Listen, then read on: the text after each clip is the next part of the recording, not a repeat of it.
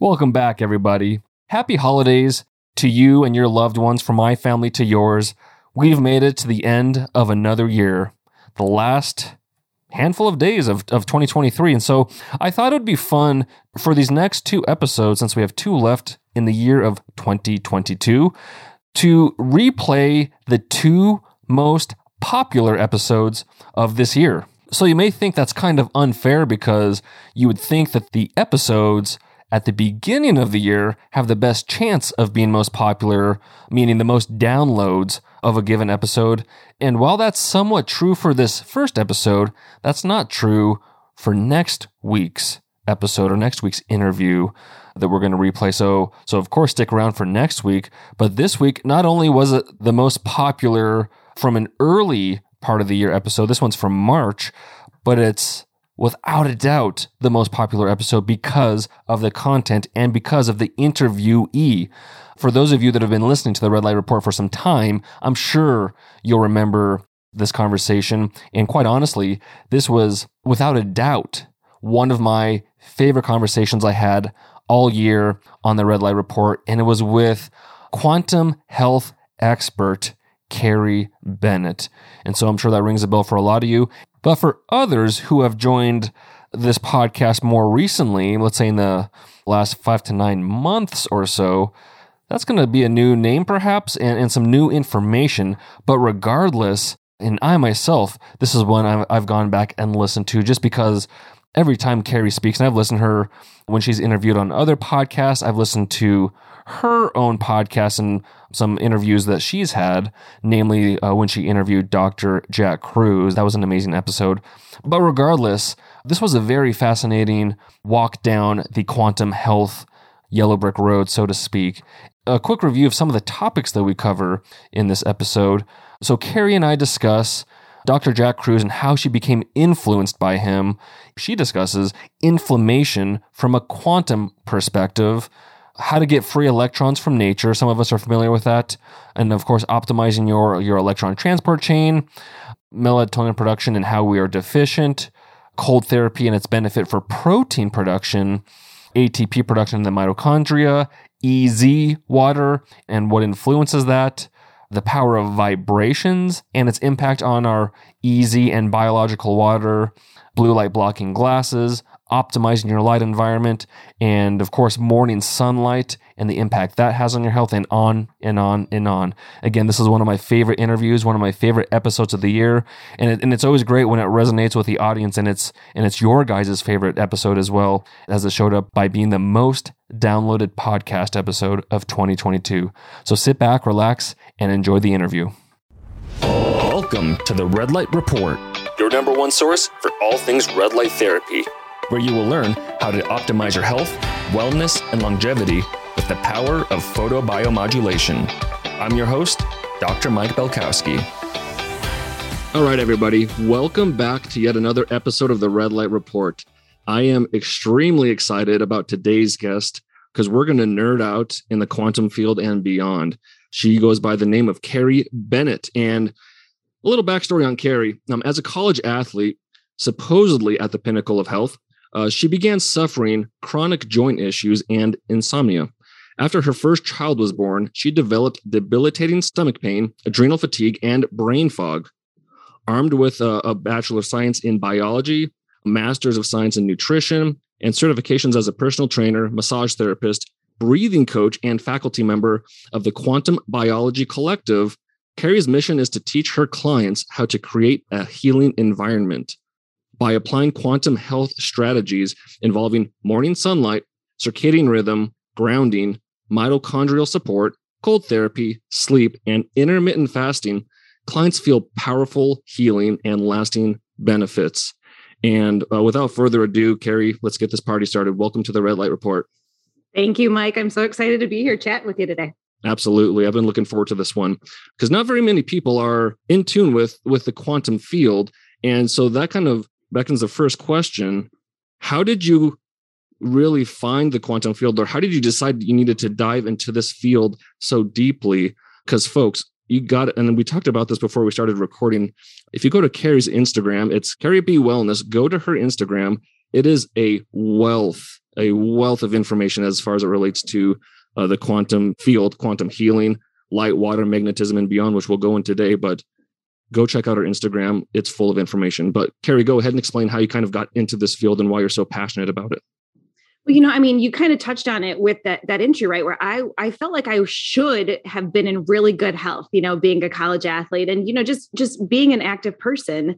And that was when I felt my worst. And so I kind of went on this self exploration journey, like a lot of us do, right? Something goes wrong and we, we try to figure out how to heal ourselves. And at first, for me being an athlete, it was well, exercise, right? It has to be all about only exercise, the end all be all. And I was, you know, and movement and things that helped. And then it was like, well, it, has got to be nutrition, right? And then nutrition helped. But it wasn't until I found the work of Jack Kruse and really dove into those and started applying the, what I learned. And it took a while to digest a lot of what I was learning about quantum healing and quantum biology. Um, but once I really got it and it clicked, it made so much sense how my circadian rhythm, my light, how I slept, how my mitochondria were functioning, how all of those things were really truly behind whether my body could be in a state of health or whether it was going to go towards a state of disease. And once I wrapped my brain around that, I was able to then kind of apply those same topics with clients, and they're experiencing really great results with it as well. That's a pretty uh, good story and makes sense and kind of rings true with me. I, except I didn't really have a health malady. I was just, as a physical therapist, looking for holistic, alternative, efficacious treatments. And I don't remember how I came upon Jack Kruse, but I did. I, don't know if you remember how you came upon him, but regardless, when I was going to my first event for BioLight, this is back in 2019, I drove from Missoula, Montana down to Las Vegas. So I had a lot of time on my hands to listen to something it was right before I left for that that I had heard of Jack Kruse and I saw he had some podcasts. And the more I dug into it, he had tons and tons of podcasts. So I downloaded every single one of his interviews. And for about, I don't know, 23 or 24 out of the 26 hours I was driving, I was listening to Jack Kruse. And that's how I became really engaged with light, water, and magnetism, which we'll talk about today. And really, like you're saying, quantum health and from the quantum perspective. Uh, so, with all that being said, one of my first questions to you to explain to the audience would be what is inflammation? Because inflammation is the root of a lot of diseases, correct? What is inflammation from a quantum perspective? That's a wonderful question because we do we hear inflammation is the root cause of pretty much every disease and so but what does that really truly mean and a lot of times it's described in the literature from a chemical perspective. It's like, well, it's these cytokines or it's this inflammasome, you know, it's it's this cascade of chemicals. And from a quantum perspective, inflammation happens when we don't have enough negative charge inside of ourselves. And so we that takes us down the rabbit hole of what in the world is negative charge. And this is not woo, this is not controversial. You pretty much ask anyone who's ever studied cellular biology and it's recognized that the mem- the the cell needs a negative charge in order to function at its best. And so then we have to talk about what gives the cell its negative charge, but if we're just to say from the most basic level, it's this idea that the cell needs tons of electrons. And there's ways in which it gets those electrons and when it has enough electrons, it can convert those electrons into exclusion zone water, which we can talk about, but also into water in the electron transport chain of the mitochondria and into ATP. And when the cell has enough of that everything is happy. The, the cell is good. If there is some sort of inflammation in the form of something like we hear about, like reactive oxygen species, it can take care of it, right? It can quench those reactive oxygen species or it can balance them out appropriately. And so then what happens is in the in the quantum perspective, when the cell loses that negative charge, it can't control those reactive oxygen species. You get almost like an excessive buildup of protons, if you will, too much positive charge. And that's where all hell can break loose in terms of the quantum uh, perspective of inflammation. So going a little uh, step further, I suppose, how do we get this chronic inflammation? Not like those in- injuries where you twist your ankle, it swells up, and you get uh, inflammation. But what about this thing we're dealing with present day modern lifestyle, where it's this chronic systemic inflammation? Is what you're saying that our bodies have a not enough electrons, but b too many protons? Is that correct? And if so, what are the sources of either?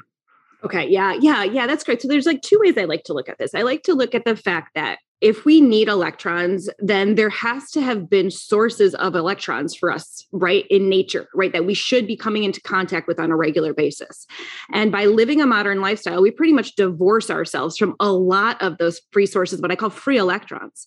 And so, one of the sources that we can easily talk about is the fact that the ground with earthing, right, the earth releases electrons. There's tons of electrons coming from the surface of the earth. And based on just basic physics principles, electrons will flow from an area where they're really concentrated to where they're less concentrated. So my body is not going to have as many electrons as the earth. So anytime I touch the earth with bare skin, bare feet, I'm literally so, uh, soaking electrons into my body through the water in my body, through the connective tissue in my body. So that's one way that we were traditionally getting electrons all the time that I mean how many of us are barefoot outside these days? It, especially in certain seasons it just doesn't happen. And then the other thing that we think of when it comes to okay how do i get electrons? Well electrons come from this we can actually create electrons using sunlight. So sunlight is used to excite electrons in our body, but there's a special property that happens with the water inside of us. When sunlight strikes that water, it actually creates free electrons for us. It's called the coherent domain in that water, and it's just a quantum electrodynamics principle. And you get basically sunlight striking the water in the body, another source of electrons, free electrons how many times are we outside with our skin as jack says uh, with our skin in the game right? Getting those free electrons from the sun it's, it's just not happening as much. And then to boot we're inside and we're surrounded by things that essentially steal electrons. So we're surrounded by all of this non-native electromagnetic radiation from i describe someone's typical office space right? It's like I have a wireless mouse, a wireless keyboard, a wireless AirPods in my ears. My cell phone is right next to me. I've got my Bluetooth device. I've got a wireless monitor. And oh, yeah, the wireless router is the Wi Fi router is right next to me. And what we now know about that non native electromagnetic radiation is that dehydrates that special water inside of us. So essentially, we're not outside gathering the electrons, and then we're inside and we're deep dehydrating the electrons or depleting the electrons. If I'm a being that runs on negative charge, it's easy to see how I'm not getting that negative charge. And when that happens, there are changes that happen in the mitochondria. And I have to rely on my only other source of electrons, which is typically electrons from food. Right. And so that then shifts us to saying, okay, well, then, then my body says, well, if it feels electron deficient, it's going to want a quick source of electrons perhaps carbohydrates, which actually damages electron flow in the mitochondria when it's consumed inappropriately. And that creates then even more inflammation. That's where the inflammation gets generated, is in is how we pass electrons through the electron transport chain of the mitochondria. So we're not getting them, we're depleting them, and then we're destroying the mitochondria in the process.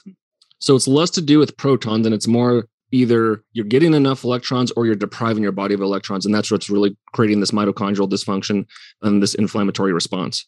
Yeah, I, I, would definitely say that for sure, for sure, absolutely. You know, protons come into play when when we talk about we we could always talk about deuterium, right? Protons can come into play, but when we're just looking at it from a basic level, we're looking at it from the idea of do you have enough electrons and are they flowing through the mitochondria appropriately?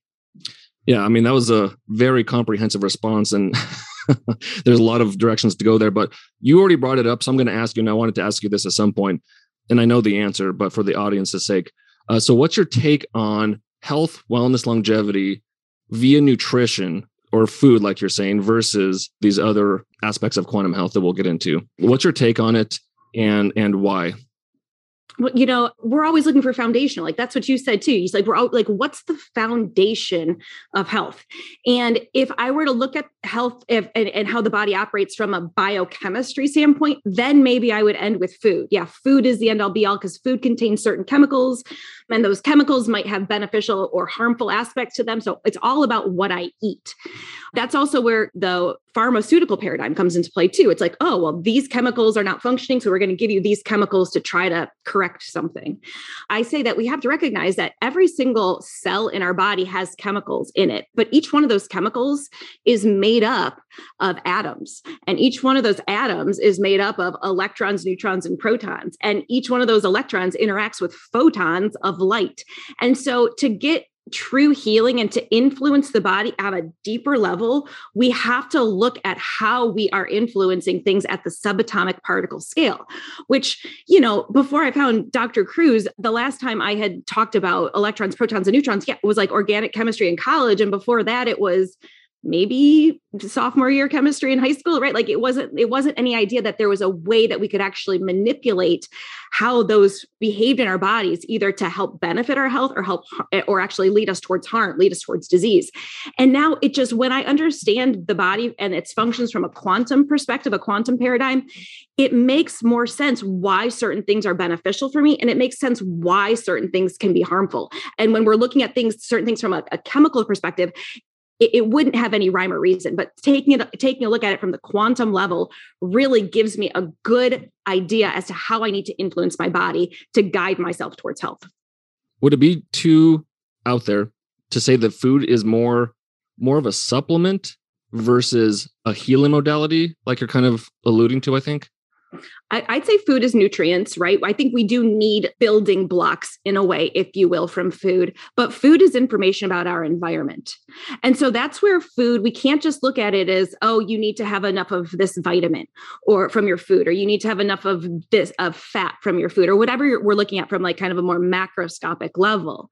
What we have to recognize is that every piece of food has a tie to our local environment, or it should. Like if we were living the way humans were designed to live, we could only be consuming what could be hunted, grown, gathered, you know, found in our local environment any given season. And these days, there's a reason why we hear that eating a banana or a pineapple in the middle of winter in Kalamazoo, Michigan, where I live, wouldn't make sense, right? That that could actually create damage to my mitochondria. And it's because those things, A, they don't grow here at all. And B, they grow under really, really strong sunlight. And that strong sunlight gets stored in the carbohydrate of the plant. And when I break down that carbohydrate of the plant in the middle of winter, I'm releasing ultraviolet light, really, really strong ultraviolet light to my mitochondria. And my mitochondria are saying, wait, I thought it, it's the middle of winter, right? I thought it was February or March or January, you know, where Carrie's living. How the heck is she giving the ultraviolet light this way? And that changes that how electrons can flow through the, the mitochondria and then can lead to inflammation. So it's not like this idea of, you know, you you, you have camps, right? And, and I, I find the food argument to be really boring because you hear must go keto, must go carnivore, must go vegan, right? Like you hear it's all about like that level of looking at it. And my thing is no, it's about is what I'm eating reinforcing my circadian rhythm, giving me information about my environment, and then therefore also the nutrients I most likely can benefit from at any given season? Or am I just simply going by this dogmatic approach of needing to count calories, carbs, you know, uh, antioxidants, whatever it is in my food. So I, I, try to divorce myself from like one dogmatic food camp because I think that food is so much more than simply calories and macronutrients. Right. And to your point, like obviously keto's been huge the last handful of years decade or so. And while people get hung up on on the fats and carbs and protein you know macronutrient breakup like you said there's there's a point to that. But at a deeper level the ketogenic diet helps your body produce its own deuterium depleted water. So now we're getting at that deeper level of okay is eating fats more healthy or is it what's going on at a deeper level that's that's really leading to the health benefits. Yeah, I like that answer.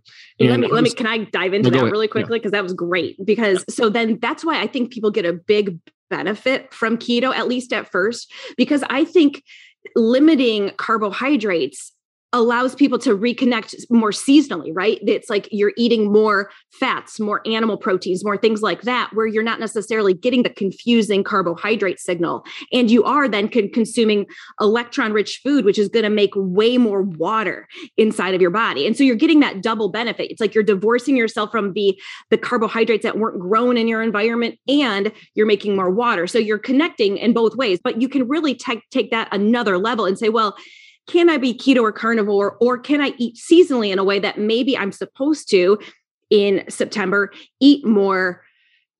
Like here, corn, we I'd have corn, peaches, apples. Like maybe I'm supposed to be eating more of what's in my environment because perhaps that fructose actually degrades vitamin D just a little bit to signal to my to create some biochemical or pathways or signals in my body that cold weather is approaching, I'm supposed to become a little insulin resistant to store a little bit of fat so that when melatonin is high and it's cold and food is scarce, I reverse all that in the middle of winter. And then come spring, the whole cycle starts back over again. So I just find it more fascinating looking at things from that perspective. No, yeah, that, that's a good point. Seasonally, location, like you said, what's what's around you not what can you get at the store that was imported from the equator or whatnot. Um, exactly. Um, if you consider uh, Dr. Jack Kruse a mentor, then I would hazard a guess, Carrie, that you consider yourself a mitochondriac. Correct. Right, right. Yeah, uh, yeah. To- totally a mitochondriac, but like I, I call myself maybe more of a exclusion zone water wateriac or something, right? Like I'm way more in love with not just the mitochondria, I'm more in love with like the water that the mitochondria produce. I think that that's like next level cool in my world. We'll get to that quickly, I promise you, Carrie. But um because my audience, of course, is with red light therapy. I preach, you know, the importance of the mitochondria and deeper levels like the electron transport chain. So briefly, I would love your perspective with with your expertise and knowledge. Can you describe for the audience what is mitochondrial dysfunction and why that's something to consider with your health and wellness and longevity regimen. Yeah, yeah, absolutely. So mitochondria have in, embedded inside of them, right? They've got this little what I call almost like factory. And this factory is where the mitochondria take electrons and they pass the electrons from like one step to the next to the next. And there's five steps. Step 4 makes water, step 5 makes ATP. And I think both of those are equally important, right? In terms of being energy currencies if you will for the cell.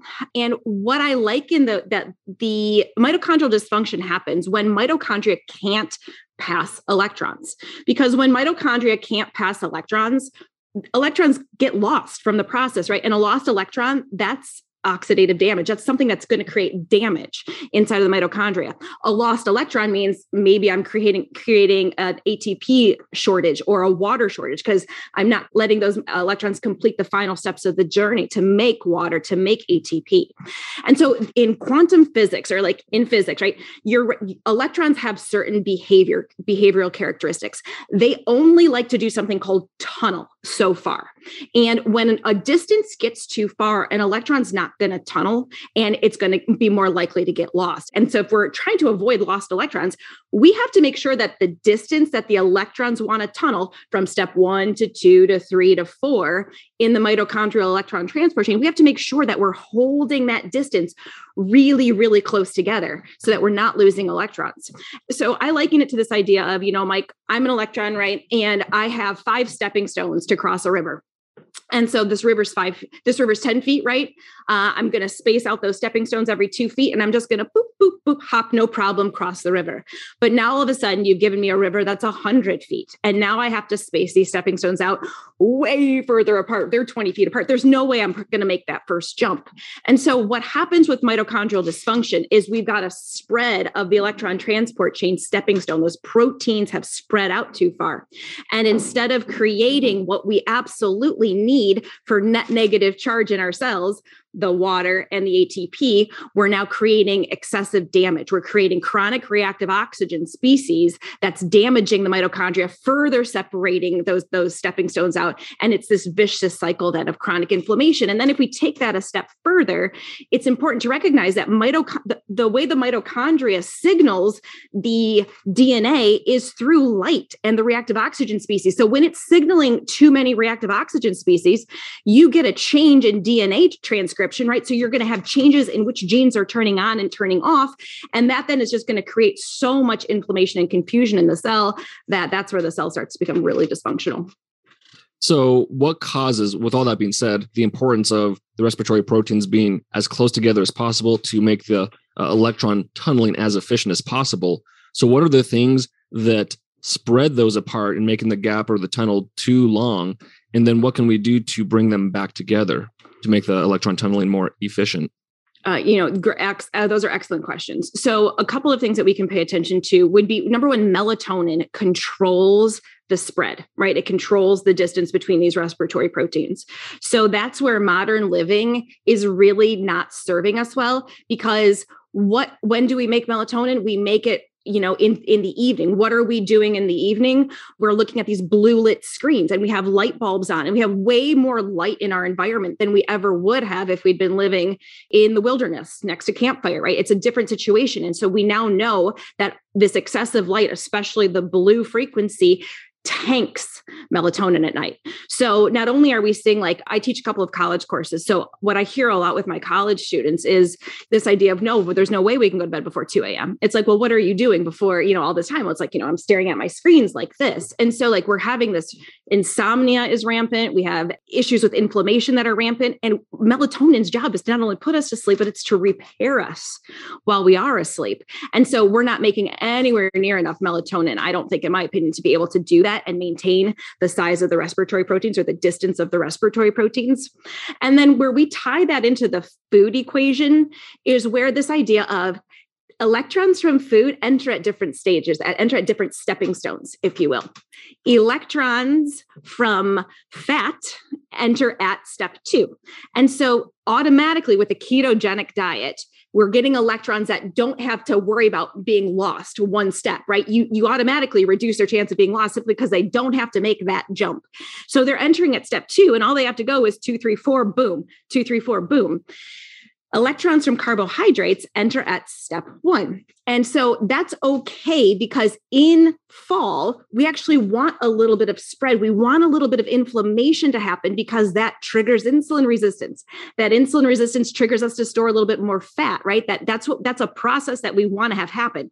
It's it's another interesting thing to think of diseases as being harmful to us as opposed to like wait what evolutionarily would advantage would they be trying to give me and that's what insulin resistance is trying to do it's trying to give me this uh, this ability to hoard more electrons in my body fat because we knew that there would be a period of food scarcity. So eating them in the fall is going to create a little bit of a spread there but that's okay. That's what we want to have happen. Eating them in the middle of winter when they're not there and we're actually going to we're trying to repair the spread because winter is a time of a ton more melatonin a ton more darkness. So we're trying to repair the spread in the middle of winter. And instead, I'm eating bananas and ice cream and, and, you know, all these carbs in the middle of winter that are actually just creating a bigger and bigger and bigger spread. And so it's this idea of that spread. It's never, it's never good or bad. It's like, when is it happening? Is it happening in the right time of year with my environment? And then am I doing what I need to do to help reverse that so that things can kind of cycle back over again? Did I answer your question? Yes. So melatonin really dictates it both directions. Is that correct? For melatonin. Well, no, melatonin dictates keeping them closer together, I mm-hmm. should okay. say. And then I would say gotcha. a reduction in melatonin and like carbs out of season, anything that's going to trigger mitochondrial dysfunction for that matter. We know that mitochondria are very sensitive to certain environmental toxins as well. All of those are going to contribute to this, the spread. Interesting though that melatonin eh, oftentimes elevated melatonin oftentimes occurs in cold in conjunction with cold, right? Middle of winter. Because one of the benefits of cold plunges and cold therapy is that it increases the production of a protein, maybe it's more of like a fat, uh, in the inner mitochondrial membrane called cardiolipin. And cardiolipin is like a structural protein, right? To also help keep those respiratory proteins closer together. So they, they're all connected. And so we're meant to have this intense mitochondrial repair happening in the middle of winter when it's cold and there's more melatonin because that is followed by when we had a time where those we knew we were trying to spread those respiratory proteins out just a little bit to gain a little bit of body fat to survive the winter. So does supplementing with melatonin help that distance in the mitochondria or is that supplemental melatonin more so just for sleep inducing which I guess indirectly might help? There's two camps on that, right? There are some functional practitioners who I respect who love melatonin supplementation. I look at melatonin just like I look at vitamin D. They're hormones, and they're hormones with precursors, with metabolites, with different storage forms, and they work in seasonality and in, in, in cycle. So, what I actually think is happening oftentimes with we're, we're telling people that in the middle of winter they actually need to supplement with vitamin D. And vitamin D and melatonin are supposed to kind of be seesaw, right? We're going to have more vitamin D in the summer, less melatonin because the days are longer, and we're going to have less vitamin D in the winter because the sun is going away, the power of the sun is going away, and more melatonin. And so, anytime we add an outside source that's not a food-based source, like getting your vitamin D from eating liver or something along those lines, anytime we anytime we supplement it, we have the potential, in my opinion, to to com- kind of throw off that feedback loop. So I say that there may be acute periods where someone might need some melatonin supplementation, but that has to be done in conjunction with trying to tie someone into a strong circadian rhythm. So eventually their body can make all the melatonin they need to heal their mitochondria to get good quality sleep, and they won't have to use that melatonin anymore. So you're kind of worried about the potential of it disrupting that endogenous production Yeah. Yeah. The feedback mechanism, gotcha. the feedback loop. Yep. That makes sense. And I guess one of my questions, especially for someone this, uh, you know, tuned in with with quantum biology and the quantum field, is since you live in Kalamazoo, Michigan, just like I live near Missoula, Montana, very cold, very dark, late fall to early spring, basically, which is a long time. And we're getting towards the, the end of it, thank goodness. But my point being, with all of this impact of being outside and grounding and getting that UV radiation and just full spectrum sunlight, have you ever considered or would you ever consider moving to a place where that is more attainable year round? And what are the benefits for, let's say, winter birds that might live in Montana during the summer or Michigan, but then move down to Florida or Mexico or whatever during during the winter? What are the benefits of that? And is it worth considering, like for your for your own health and wellness? It, I think it's a great question. And I think it depends on if someone is dealing with a mitochondrial disease, right? You know, where they're dealing with cancer or MS, another autoimmune condition, they're dealing with an extreme inflammatory condition. I find that if someone is of generally good health and they embrace the cold, then they can use the cold to their advantage because the cold and the melatonin, the extra cold and the extra melatonin that you get at our latitudes which kind of most people are kind of like oh who would want to live there? Um, but if we if we embrace those two things we can actually get a profound healing effect. And then if we can combine that with the fact that we can still use infrared right? And now we've got modern ways to do infrared right with panels and stuff like that. But, uh, but we can do you know and sauna and uh, fire, campfire, if we can embrace the infrared, which was always part of one's local environment, they had a source of infrared that actually we know infrared also enhances melatonin production. It enhances subcellular melatonin production. And so we can, if we can combine all of those things, I think that there's the potential for people to thrive in cold environments. If someone's not willing to go to sleep earlier, like in the middle of winter, I'm asleep by 7 30 or 8 o'clock, right? In the day, when it's the shortest. Now I, I stayed up until about 8 eight fifteen last night. So you know, that was a late um, night for you. pushing it, yeah, I'm pushing it. but like, if we can embrace the fact that yes, in these northern latitudes, we got to get cold, we have to go to bed earlier. Then I think that there's the potential to thrive. If you're not going to embrace that, you got to move south. You got to move somewhere where you're willing to use other mitigation strategies to help your mitochondria, which involves the grounding and the sunlight on the skin. Gotcha. That's a pretty good perspective. Yeah, because you figure, I mean, humans have lived in the northern latitudes for for a long time. But like you're saying if you embrace it and utilize its benefits versus especially in this modern day world where we're surrounded by too many ways to be unhealthy then yeah i see your point. Let's jump into water. Oh yeah. Let's jump into water. I think it's time. I, I can see it in your eyes.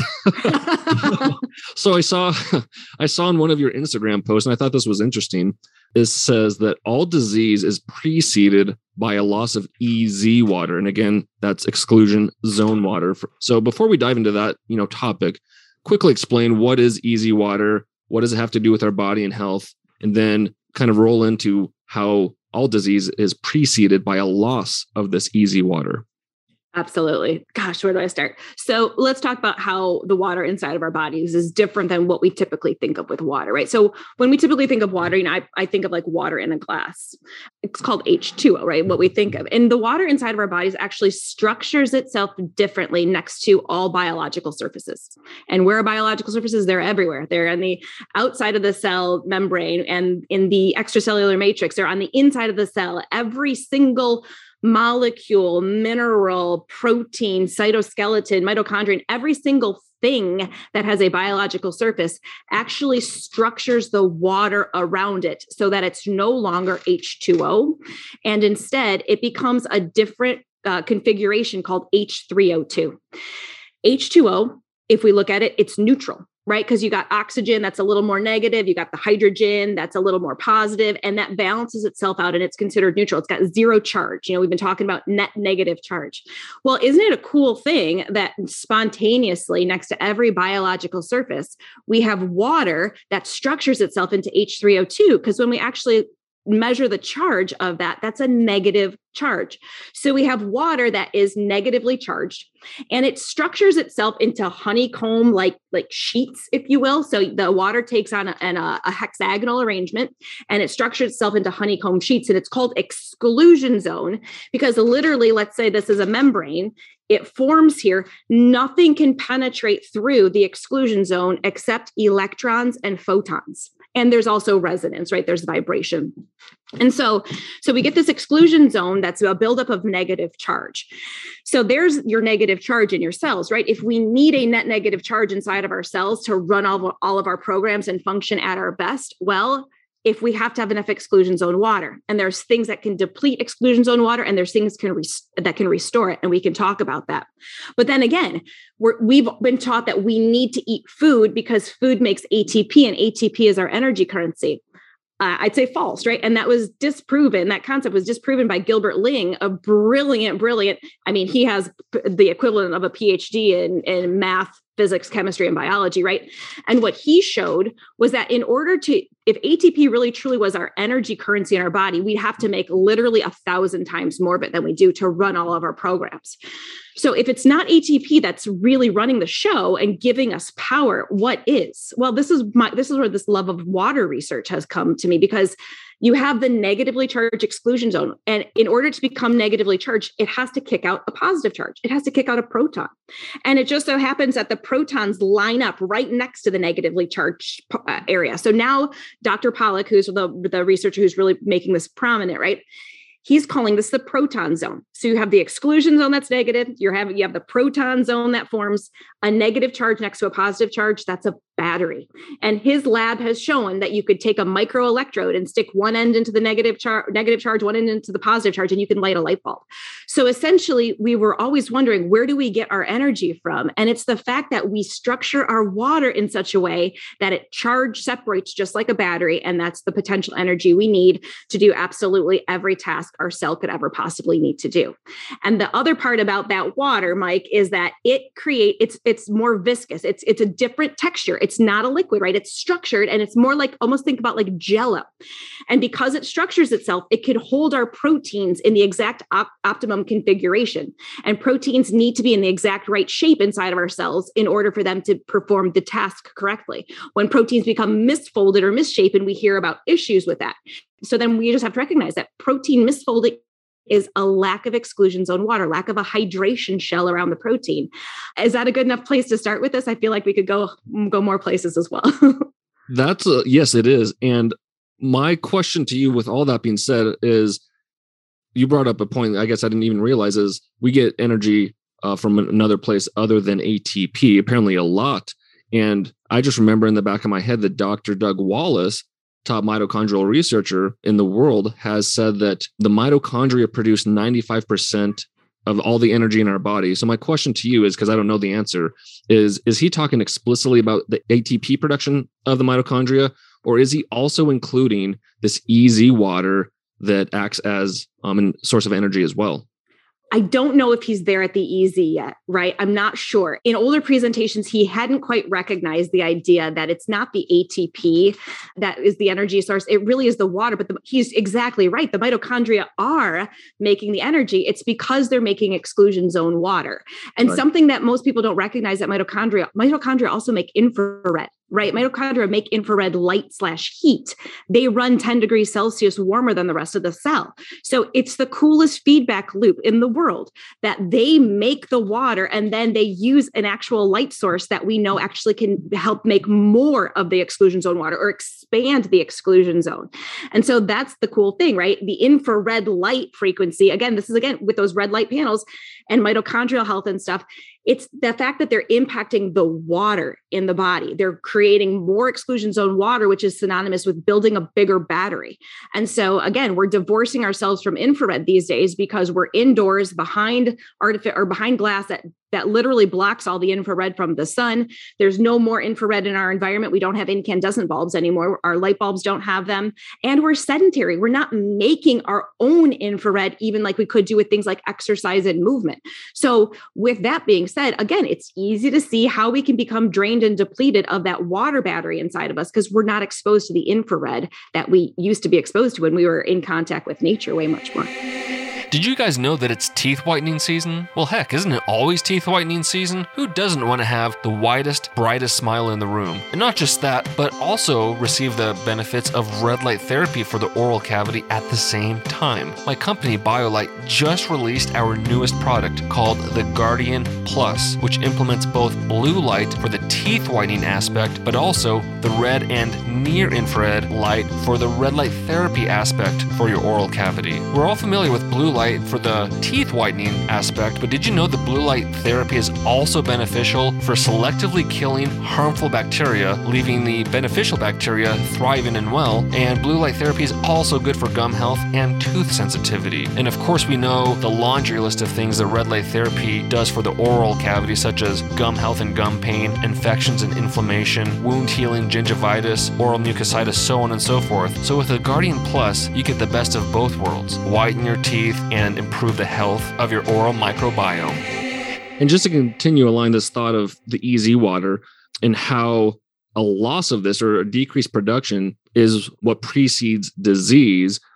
And again, I'm going to tie this to Dr. Doug Wallace because he says the more energy you have per cell, the healthier you'll be, or the less energy you have, the more disease you'll have. So, is that a way of saying, with what you're saying in your post there, is that if your mitochondria aren't producing enough water and ATP, but water in this instance, then you're going to get disease like you are that's it, it's the energy right? right? doug wallace was totally saying saying we're saying the same thing but i think the mechanism is different exactly. i think he's just not as in touch with the EZ water correct he, he understands that mitochondria make water and ATP. I mean, that's that's that's blatantly obvious, but I don't think he recognizes the importance of the fact that the water holds this potential energy because it charge separates, and ATP goes on, and ATP actually helps proteins hold a certain shape so that the water can fill around them. So ATP binds to the proteins like we've always seen like ATP binds we know it binds but it doesn't bind to donate energy it binds to hold the proteins so that water can surround it and that water can essentially create you know a potential energy source for that protein to then do the work afterwards. So yeah, a lot of people I mean even uh, Jerry Tennant who who is a big proponent of like healing is voltage. It's everyone speaks the same language with where there's a voltage drop in the cell. So that's for me that's a drop of negative charge in the cell and that is what precedes every single disease because at that point, you know, your mitochondria aren't functioning well. They're not t- funneling electrons. Maybe you're divorced from the electrons that you need. And then all of a sudden, a cell that doesn't have enough negative charge has to pick and choose what it wants to do, like a cell phone, right? Like a cell phone all of a sudden goes into battery saving mode. You can't download a podcast if you wanted to. You couldn't live stream anything. You it like you goes into almost like preservation mode. And that's a very similar thing that happens inside of the cell. When you lose the exclusion zone water, you're losing your major source of electrons, your major source of negative charge, and you're not allowing then just the cell to operate at full capacity. That makes sense. And without getting too redundant, what are the things that influence this EZ water for better or worse? Like what influences this body of water? You know i mean so many things can influence it. We can talk about what influences it for the better and for the worse.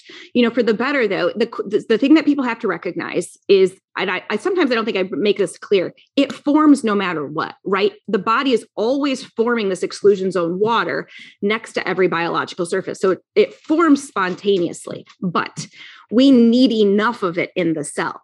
And so these days, we're not getting enough of it because we know the one thing that expands the EZ water, grows the EZ water, and makes it bigger, adequate enough is infrared light, infrared heat.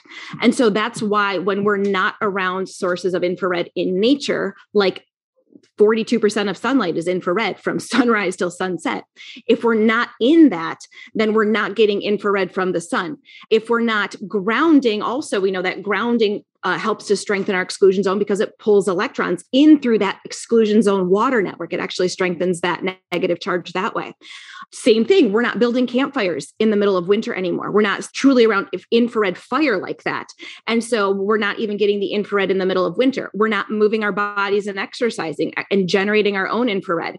We're not tending to our mitochondria in other ways, you know, because mitochondria are supposed to make infrared for us. And so anytime a mitochondria, anything that is synonymous with mitochondria, mitochondrial dysfunction means mitochondria aren't going to be making enough infrared for us. So there's a lot of ways that we're, you know, not able to get the infrared that we need to the extent that the cell needs and we're draining that battery. But the solution is simple, right? I'm not I'm not trying to sell any supplements. I'm not trying to do it's like go outside and get some infrared make your own infrared heat with movement, ground barefoot, even do cold plunges because cold exposure forces the mitochondria to make more heat for us, right? And so cold exposure is another way that we can um, generate more exclusion zone water inside of us because of the infrared that we're asking the mitochondria to make for us. It seems kind of so simple, almost too good to be true. But when you look at it from this perspective, it's like, wait a second, that's that's like that the principle of like when it's when it's simple and it can be explained in a simple way.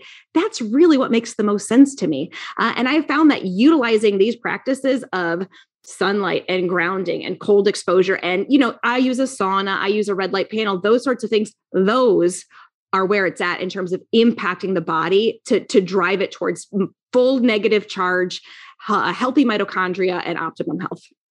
Yeah, you took the words right out of my mouth. I mean, the, the solution is very simple. I mean, a lot of things could be remedied or optimized just by going outside with your bare feet in the sunlight. And like you said, doing a cold plunge every once in a while, using other, I would call them supplemental modalities like red light therapy or sauna, although detoxing through sweat is, is important. Using those as necessary. Like I tell my audience, I use red light therapy way more in the winter and almost none in the summertime just because I'm getting all, all my nutrients via via light from from full spectrum sunlight. Yep. So yeah, I mean, when you break it down like that, we there's so many diseases, there's so many health maladies, there's so many cancers, but when you get down to the root cause, like you're explaining very well here, from a quantum perspective, it begins to make sense why these simple treatments work. And it's just basically getting back to nature where we originated. Like you said many times now, we've just divorced ourselves from nature, which is electron rich, and we've put ourselves in a in an environment that is, you know, uh, sucking electrons or withholding electrons from us. All that to be said, that leads to a lot of issues, inflammation, mitochondrial dysfunction or swelling, and more, I'm sure. So it can get a little complex in the quantum or in the sciencey or geeky world, but it's like when you break it down and understand the why, that the how is pretty easy. Yeah. Yeah, that's exactly it. it. I needed the quantum geeky nerdy. I needed to nerd out to this extent to really understand it from this perspective for me to actually then make sunlight a priority, make grounding a priority, make cold plunges a priority because otherwise it does. It sounds kind of like woo woo whatever. Yeah, okay, thanks. I know I know there's I know I feel better when I'm at the beach or I know I feel better when I'm outside, but isn't it all just psychological? And it's like no, there is a psychological component to it. I mean, there's a huge psychological influence of light entering the eye, but beyond that, it's the fact that we really are charging up our bodies with electrons and that's what we run off of. So why not fill us up with electrons from nature as much as possible. Amen. And speaking of like a psychological perspective, kind of what your mind thinks in the the power and the vibrational power, let's kind of dive into that because you had some good posts on that as far as the power of vibrations for better or worse and and its impact on on our EZ water or our biological water. Again yes like so there's this idea we know that you know we want to be surrounded by love. Like there's studies that show like if you're in a loving environment that's so much more healing than if you don't have a loving environment or if you are someone who thinks more positively with hope hope by itself can be so healing to the body versus if you're just you know in despair you think you know harmful thoughts or things like that. And so we have to recognize that exclusion zone water besides doing all of those things that i talked about it's it creates in physics what is termed a liquid crystalline state. It's a liquid crystal. And in physics, all liquid crystals can interact with electromagnetic frequencies or fields or waves of energy, electromagnetic waves of energy. And our thoughts, our brain, that's why we can measure brain waves, right? We can measure heart frequency, uh, you know, up to 22 feet away from the body that can be measured. And we, so we know that we produce our own frequencies. If they're being trapped by my exclusion zone water, they can actually either enhance my exclusion zone water network, make it stronger, or they can do the same thing as a Wi Fi router and deplete it completely or sh- change the shape of the water molecules so they're no longer providing that energetic structure to them. Uh, and this goes into the work of Dr. Masaru Emoto, who, you know, it's his work is a little bit more fringe, but what he showed was that speaking certain thoughts or or or, or words to water changed it when he took it when he took a flash frozen picture of how the water arranged itself. When he spoke words of kindness and love and peace, the water organized itself into hexagonal crystals that looked like beautiful snowflakes, really organized and ordered. Whereas when he spoke words of like "I hate you," "You're you know you're horrible," mean words, crystalline structure did not even form at all. And so you can see how things like we hear positive self talk, positive self talk, it's beneficial. And there's actually a, the quantum component to that. And it's creating a more stronger organization of that water in our bodies so that we can build a bigger exclusion zone. We can create a bigger battery of positive and negative charge. And we can then also flow electrons through it at a much better rate. And so having positive thoughts, having positive heartfelt emotions and being around other people because we interact in in the field right this biofield that we have we interact with other people through our field so we want to be surrounded by people who are positive and have good quality heartfelt emotions because that will also influence the quality of the water inside of us so, I mean, like you said, there's our own brain power being around people with either a positive or negative aura or energy. Music, does the music you listen to influence that to a certain degree? Absolutely. Classical versus yeah, all sounds actually. There's a there's some great great research that shows like people who are surrounded by construction noise are more prone mm-hmm. to different diseases, right? And so it's like it's this idea of are you surrounding yourself with thoughts and sounds and emotions that uh, feel supportive and loving to you, or even just sounds of nature. You know, are we surrounded by those natural frequencies? The Schumann resonance, which is like this resonant frequency that bounces off the ionosphere and the surface of the earth, 7.83 hertz, same frequency as our brain waves, our, our alert brain waves. So it's like this idea that we're surrounded by frequency everywhere. And just because we can't touch it, taste it, smell it, see it, doesn't mean that it's not influencing us in some way, shape, or form. And we just didn't know, or I just didn't know until I recognized that that exclusion zone water is a liquid crystal and all liquid crystals can trap these frequencies. And so then then I have to tell myself, okay, if I really believe that the water in my body matters that much, that it holds that negative charge, it holds that battery potential for me, then I want to know everything I can do to influence it for the better. And then that definitely includes the sounds, the thoughts, the frequencies in my environment. To your point, that bring up brought up a couple of things. I remember hearing, I don't remember the source, but living near an airport is terrible because of the supersonic sound waves they are constantly surrounding your body with. And then to your point, forest bathing or getting out in nature, that's a really good way to increase your HRV, decrease your cortisol, lots of benefits there. Well, just the frequency of our environment, right? It matters. It just matters what frequencies we're surrounded by. But well, but yeah, crystalline, how how it how it can uh, oh. absorb. Well, mm-hmm. what about a, mm-hmm. a, cell phone right up to your head, or just like obviously modern day we're surrounded by Wi-Fi and Bluetooth and mm-hmm. all this energy that we can't see but like yep. you're alluding to our body's soaking it up for for better or for worse absolutely we're soaking it up for better for worse and it's for the worst in my opinion. And so there's actually been studies on the water uh, structuring of water next to a wi-fi router and it, it destroys the structure. It, it depletes that exclusion zone. And so picture what's happening with airpods then. And everyone this is this is wired. I've had people comment on like no this is a white this is a wired headphone. I got wired everything. There you go. Thank you mike. Um, um, but like what are we thinking of with like airpods right next to our heads? Well if we're depleting exclusion zone water in our brain and our brain has so many mitochondria and those mitochondria we need them to be functioning. We need them to be making more water and atp for us. What are we doing? Like what are we doing to the health of our mitochondria in there? This work has been around for a long time from robert o becker to alan frey 50 years ago showed that pulsed electromagnetic fields open the blood brain barrier. Well that's exactly what a cell phone is doing right? It's opening the blood brain barrier. We're destroying the exclusion zone water and that then just has extreme ramifications for health health and why? Like uh, why are we doing that to ourselves? Well of course all of that type of information is hidden from the public so you really have to you know dig deep to find that type of information. But a question that i you all these things you say always bring up random things in my head and we're in this time and place where there's a lot changing in our world and i'm just thinking cryptocurrency and now we have the metaverse. And my point being we're talking about all these things how you know, light water magnetism, light going into the eye, both visual and the energetic portion, very important. EMFs, not great for the water, not great for the cells. So my point being, with the metaverse, we're having people putting on these like the Oculus um, right up against your face. I don't know if they use Bluetooth or Wi-Fi. I would assume they do. But then, how close is that screen to your eye, which is I'm guessing is blue lit technology, and how many hours are people and kids going to be spending on those in the very new near future, uh, as if they're not already? So my point being, what are the implications for something like the metaverse, where people are going to have strapped on EMF blue lit goggles? It's terrifying. It frankly, it's terrifying, and it makes it makes absolutely no sense. So, what people don't recognize is that our eyes are moist for a reason because moist things absorb light better, right, at a faster rate. So we have moist eyes that are meant to absorb the light frequencies in our, in our environment. And in the backs of our eyes, we've got little receptors that literally capture light and tell our brain how much blue light is in my environment in particular. And that communicate, it should communicate time of day to my brain. And my brain should then, in my SCN, should then communicate that to the rest of my cells.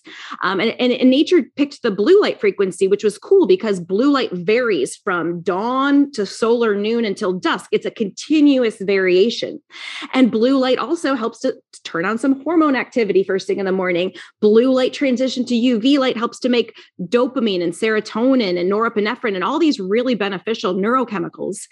If we're no longer getting it from nature and instead we're literally sticking one frequency of blue light into our face like this, we're completely messing up our circadian rhythm. We are destroying our dopamine tracks. We're destroying our neurotransmitter production, then leading to mitochondrial dysfunction up the wazoo. We're, we're destroying all the other photoreceptors of our body because every photoreceptor is attached to vitamin A. And when we've got excessive, you know, stimulation, we liberate a ton of vitamin A, and that's actually inflammatory. We destroy the other. Photo- I mean, like literally, it's just this big wave of inflammatory uh, cascades that are waiting to happen. And I didn't even talk about the non-native EMFs this close to the face simply just the light in the eyes is enough. I mean, there's that's a no brainer for me. There's no way, no way that that's going to be a good thing. Yeah, that's insane. I'm scared for people because of, of course, that's the wave of the future. That was kind of my point of bringing that up is that's inevitably the wave of the future for a lot of people let alone gamers so i think that's just going to be another feather in the cap for you know metabolic disorders obesity and circadian rhythm mismatch and all that stuff i mean it, it's scary to think what that's going to lead to but that also brings up one of my questions I wanted to have for you relative to light is do you use blue light blocking glasses and how much of an advocate for them are you? Which is kind of a rhetorical question, but just explain your thoughts on those. Yeah, I, I, do actually use them. I use them in conjunction with like I don't have a ton of light bulbs on ever in my house, except maybe a red light bulb or a really, really dim Edison style incandescent bulb. So I mitigate my light environment. My screens are red and or really orange, right? All the screens that I use. So I I just feel like there's never a need for excessive blue light to enter my eyes. And unfortunately, even being behind glass, because it blocks some of the red and the infrared, I'm getting like an artificial light spectrum entering even that way. So I have found I operate best when I use, and I've done a, used a ton of different blue blockers, and I have found that I like the Viva Rays brand a ton because they allow the penetration of some turquoise wavelengths of light, but not the, the crazy blue that we know can really burn the dopamine tracks and can be detrimental to the brain, to the circadian rhythm. But it allows some of the turquoise in that can still stimulate some good uh, neurotransmitter, neurohormone production. So it doesn't block everything. And then during the day, I am adamant about getting out first thing in the morning and seeing the sunrise without any, you know, with naked eyes. I'm adamant about getting a morning walk with naked eyes. After this, Mike, I'm going to go outside and, you know, stare up at the sky with naked eyes because I think that signal needs to get into my brain many, many times throughout the day. And especially at night, being in an environment like Kalamazoo in the middle of winter, even streetlights t- coming on and stuff like that, those can be impactful for people. And these days, I don't know about you, but we've got streetlights that are looking ex- excessively bright, you know, like mm-hmm. insanely new. I'm worried about them carrying 5G signals. But, anyways, tons of artificial light just from that itself. So I put on these, these have clip-ons, you know, I got I put on the orange lens over it at sunset, maybe a little after sunset, and then I put the red ones on with about 30 minutes before bed. And it just really, I feel like helps pr- preserve my sleep time, preserve my melatonin, allow my body to calm down, allow me to get that restorative sleep. I put them back on in the morning because if I'm packing lunches, even with you know the quality light bulbs that i use i don't want to necessarily like wake my eyes up with this crazy flood of any form of bright light or blue light before it's close to sunrise and in the morning there is that before the sun comes up or is that just before no the sun comes what? Okay. No, like you, you'll, you know, let's say it's going to be a sunrise at 6 a.m. You won't catch me doing that in the middle of summer. Ag- And again, that's another thing. Like I don't wear them a ton in the summer. In the middle of the winter, though, heck yeah, they're definitely more a part of my routine. Yep. So definitely an advocate for them. Uh, using them, like you said, with common sense, kind of like a seasonal diet. Don't wear them all the time, but if the sun has set or the sun hasn't risen, do your due diligence and, and utilize them. And that was a good segue because I want to get into morning sunlight and then also the impact of sunset, which doesn't get as much love. But give us the uh, quick or long answer as far as why people need to be watching the sunrise as often as possible and the sunset and the benefits of that. Well, first and foremost, I mean, I think nowadays the word circadian rhythm is way more well known than it was even a decade ago. But it only makes sense that living creatures have had to organize their body tasks based on different times of the day. If every single one of my cells has 100,000 tasks to accomplish every second, if I didn't have a master signal coordinating all of that and organizing it, that's again chaos, right? That's entropy, right? That's that's ultimately destruction in my body. And so the signal that we use, the primary timekeeper or signal that we use is light entering my eye. Light entering my skin on my skin is secondary. Also, we've got other timekeepers like when we eat food, temperature fluctuations in the day, things like that. But the light entering my eyes is essential. After a night of darkness, it's really important to tell your brain when morning is. And sunrise is just this perfect blend. You know, we break up light into a prism and we see it contains every color of the rainbow. We also have to recognize it contains a little portion of infrared or a big portion of infrared, and then a portion of ultraviolet, or it can contain ultraviolet. Uh, and those colors come at different times and signal different things. So before the sun breaks the horizon, I, it's really much, it's a lot richer in red and infrared frequencies, really healing and soothing. Uh, and then as the sun rises above the horizon, and even if I don't have, even if I don't see the sun coming over the horizon, the frequencies are still in in my environment. That's the signal that actually helps to turn on my my circadian my circadian rhythm via my suprachiasmatic nucleus that communicates to my hypothalamus and my pituitary gland to start making morning hormones, if you will, right? Certain hormones in the morning, including in continually to increase cortisol. I need to make so much cortisol, but then the precursor to cortisol, pregnenolone, can also go ahead and become my sex hormone. So it's like, is Carrie ready to fight or flee and start her day? Does Carrie need to make a baby? Like all of that gets sorted out based on the light environment and the state my body is in first thing in the morning. And so I need that signal. It's actually my mitochondria that make pregnenolone. So, right, another function of the mitochondria. Mitoc- so mitochondria need that circadian signal to help start the hormone balance and hormone production of my body for the day. And so then as the sun gets higher, ultimately there is a point where everywhere on the planet, ultraviolet A, always comes year round, not ultraviolet B. In Kalamazoo, ultraviolet B just appeared about a month ago, right? But ultraviolet A is always there. And ultraviolet A is a specific frequency that interacts with certain amino acids in the backs of my eyes called aromatic amino acids. They just have a, a ring shape to them and they're just ready to suck in photons of light. And so those amer- aromatic amino acids suck in the high powered photons from the ultraviolet A light. And that provides the energy and information that those amino acids need to become other molecules. So tryptophan sucks it in, it becomes serotonin. Uh, tyrosine and phenyl- phenylalanine suck those in and they become uh, dopamine and thyroid hormone and uh, norepinephrine and melanin and things like that. And so we need the morning light to signal a heck of a lot of things in my body. And when we're missing it, we're missing out on those pathways getting balanced and getting activated in a really true circadian fashion. And so rewind it, right, Mike? It's like, okay, I get to work before the sun rises. And then, you know, I get home and after sunsets, I'm getting shocks of blue light and stuff into my eyes. And we're wondering why blue light drives hormone hormonal cancers. Like we know that there's a big t- a tie to blue light at night and breast cancer and prostate cancer, ovarian cancer. And it's this idea that blue light is a signal to hormone production, but it's meant to be the signal that we get in the morning. And then as soon as UV light is present, hormones are actually start to or uh, go down. We actually start to balance the hormones with the UV light. And when we're not getting it, it's going to drive hormone imbalance, circadian dysfunction, mitochondrial dysfunction. I mean, you name it. And I find that that's the key time frame, that key window in the morning to get light into the eyes because it signals so many things for us. So at the very beginning, you mentioned a lot of red and near infrared even before the sun rises, correct? When you're seeing like the, the sunrise and all those beautiful colors. So you're out there before the sun is on the horizon, correct? It, you can be, yeah, you absolutely, you absolutely can be. Now, on a, if I'm really pressed for time, or depending on what I'm doing, like you know, sun the sun rises now at like 7.20 and i'm typically driving my kids to school and at that time we get in the car at 7 o'clock sunroof is open windows are down a little bit like to the extent that my kids aren't yelling at me mom it's cold you know? And so like driving to school and then every red light i do a quick sky gaze or like when i'm in the parking lot dropping the kids off i'll stare at the sky i'll stare at the brightest part of the horizon i'll roll the windows down i'll get the sunlight. So i'm there before sunrise if if it's something like that or if it's like a tight window of time it's like 2 minutes before sunrise to 2 minutes after sunrise like a 4 minute chunk of time. And again I'm outside barefoot if possible just staring east at the brightest part of the sky to set that signal into my brain. In a perfect world how much time would you do? Was that the 20, 20 minutes. 20 minutes? I always get this question especially with red light therapy like eye protection and eye health do you look directly at the sun when it's on the horizon and or when it's above or are you looking just off uh, to the left or right of it I think there are people on this planet who have been outside enough in their lives, day in and day out, who they can truly sun gaze.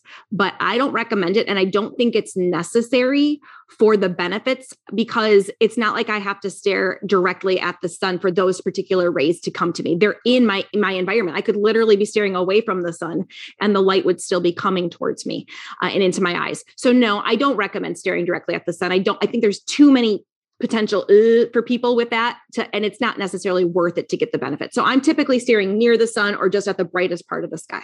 Gotcha. That makes sense.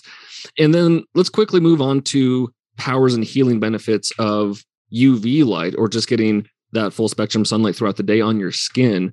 Because of course the sun's been demonized. Everyone's throwing on sunscreen sunglasses hats you know everything in, in between to protect themselves from the sun which is kind of like we were talking about with with the goggles in the metaverse it's kind of like ass backwards for for health and wellness. So what would you tell people are the benefits of uv why they should be getting exposure on a consistent basis? And as jack kruse would put it you know building up your solar callus and the benefits of that nature is not stupid. Like if something was harmful, we would have developed mechanisms to protect ourselves, which we do if we allow ourselves to. So we're taught that UV light is damaging. But what we don't realize is that when we get the signal first through our eyes at that first UV light, that actually starts the buildup of something called urocanic acid in my skin, which is a natural UV filter. When I divorce myself from that signal and I'm and wearing sunglasses instead, or even contacts and glasses can do that for some people depending on how often they're in the light. Maybe they're not used to getting a ton of light. They're not getting that light signal to the brain to start giving them photo protection even before the sun hits. The other concept is that the reason why there's red and infrared and the reason why these these light panels are healing to the skin is because those almost prep the skin almost look like an anti-inflammatory prep before then we absorb the more powerful potentially highly higher energy potentially damage damaging rays right? They're not damaging when we do it correctly and we build it up starting early in the season early in the spring over to the the, the remainder of the summer. It's not damaging that way. What what beca- starts to become damaging is we live an office lifestyle. We never go outside at all. And then all of a sudden we want to go to the beach on a saturday because it's really nice outside and we're going to cover ourselves with sunglasses and then and we're going to fry ourselves right? And we, we didn't get there early enough to get the early morning rays. We got there like 11 o'clock in the afternoon when it started to warm up. And at that point you didn't you didn't get any of the prep you didn't allow your body any of the chance to prepare for the fact that you just got that insane dose of sunlight. So, you know, I mean, it's like I, I, I liken it to telling people, yeah, you were magnesium deficient, but like what's going to happen if you take 2000 milligrams of magnesium? You're going to poop your pants, right? Because your body wasn't prepped for that. That's the same thing with the sunlight. If you don't get the right prep in terms of to receive that sunlight, you're not going to get the benefit of it. And it can be damaging at that point. But that being said, nature's not stupid. We need that light. We can't separate ourselves from that light light because it's sequential. Ultraviolet A brings blood vessels to the surface. It literally brings the red blood cells to the surface so that they can sun themselves and capture the photons of light that then they'll ferry along with a bunch of electrons to everywhere that it's needed in the body. It's going to, the sunlight then uh, opens the blood vessels up so that we can sulfate things, it's called. So we hear about sulfated cholesterol, sulfated vitamin D. Literally, the outside of every cell is decorated with sulfate, and sulfate on the outside of the cell helps the outside of the cell maintain its exclusion zone water. So that outside of the cell needs its own charge as well with the exclusion zone water. And so we get that, we get the nitric oxide production, we get the, the, the light being ferried through the body, we get the sulfate going everywhere and decorating the extracellular matrix. And then we get the vitamin D production. And it's all supposed to happen like that. And when we do it in conjunction with how it's meant to happen, it works beautifully. When we try to piecemeal it or, you know, just do it occasionally, it's not necessarily going to do what we want it to do. So it just comes back to consistency consistency. And the thing about the quantum perspective is that Dr. Kruse says this a lot, right? But the quantum level works in a non linear fashion, which means a small stimulus can actually create a big, massive amplification cascade in a beneficial way. So that's why it's better for you to see the sunrise for 30 seconds every morning than 30 minutes once a month, because that small 30, 30 seconds consistently actually provides this big cascade. Whereas that 30 minutes once a month, yeah, I'm glad you did for 30 minutes, but it's not the same because it works in a non linear fashion similar to exercise, I guess, just off the top of my head, you know, you can work out one hour one day a week or, you know, 20 minutes three days a week. And I think you'll get better health benefits by spreading it out, being more consistent. Yeah. I know we're running a little low on time here, Carrie. So I'm going to try to do some uh, spitfire some questions your way, specifically about like products, given what we've talked mm. about, not like uh, specific companies, but for example, well, I guess this one is I lied for water. what is like your favorite filter if people want to get a water filter? I think any reverse osmosis filtration is good if you remineralize it. I like the countertop version at AquaTru. I like, you know, Gary Greenfield, Ben Greenfield's dad, Gary Greenfield loves water just as much as I do, I think. um, and so I like his, you know, I like the Wellness Enterprise. There's a lot of great reverse osmosis uh, systems, but reverse osmosis removes all the crap from the water, the toxins, but it also takes out the good stuff, the minerals. So you have to remineralize it. And to do that, I like kind of either a sea or an earth based mineral. So, an ocean mineral, like a quinton mineral, or like a fulvic or humic mineral to add back to it. Perfect. And then, what's your take on hydrogen rich water? you know, I like it. And it, it took me to, I contacted uh, Tyler LeBaron because I, I had a question about how, if there was the potential for a tablet to produce deuterium in the water mm. itself, right? I wasn't sure about the mechanism. And so I didn't want to necessarily be taking molecular hydrogen because I like it as a selective antioxidant. I think it's got a lot of benefits, especially if someone lives in a high tech world, high tech office space. I think it can help mitigate some of the, the damage that we're seeing from non native electromagnetic fields. And so I like to recommend it, but I wanted to make sure we weren't then clogging up the mitochondria with a bunch of deuterium. And he said, nope, it's not going to make any deuterium. So I actually now think it's definitely part of my recommendation here, molecular hydrogen once a day. Gotcha. That's a good question. I wouldn't have even really thought to ask that, but that makes sense. And that uh, actually brings up one of my other questions is what's your thoughts on consuming deuterium depleted water and do you I have tried all these things out, right? I'm a, I mm. like to experiment and see. Perhaps if someone has a mitochondria, a true mitochondrial dysfunction, like you know, I'm working with a couple of people with neurodegenerative conditions or cancer and stuff. And yes, I think deuterium depleted water is part of their body's deuterium depletion strategy. But we also have to know that ex- the exclusion zone, when we build that exclusion zone water, that sequesters deuterium for us because the hydrogen of the H2O, the hydrogen, when it's in its deuterium form, a proton plus a neutron, has a 10.6 times higher affinity for binding to oxygen. So it almost creates a bigger magnet to the oxygen. And so if they're looking then to kick out a proton into the proton zone, it's not going to be a deuterium proton, it's going to be a deuterium depleted proton. So another deuterium depletion strategy has to be maintaining our exclusion zone water network. So we can sequester deuterium where it's meant to be and not where it can cause harm, like in the inner membrane of the mitochondria, where it can then, you know, clog up that ATPase. Interesting. So doing all these things we've talked about to build up your EZ is also going to help deplete deuterium. Correct. Sequest, I'll say sequester deuterium. Okay. Yeah, that makes sense. Structured water, do you do that at home? I do. Yeah. Yeah. I've got a crazy water process, right? Where I filter it, I vortex it, and then I, stru- I remineralize it and I structure it. And then sometimes I'll say some happy words to it. All um, the positivity, all, all those all the positivity. Right. Yeah. Yes. I, I, there's a lot of ways to structure it. There is a product that I have tested recently that I really like called the Analemma wand, which, if, if anyone's familiar with the uh, biophoton researcher Fritz Albert Popp, he's the you know the king of biophotons.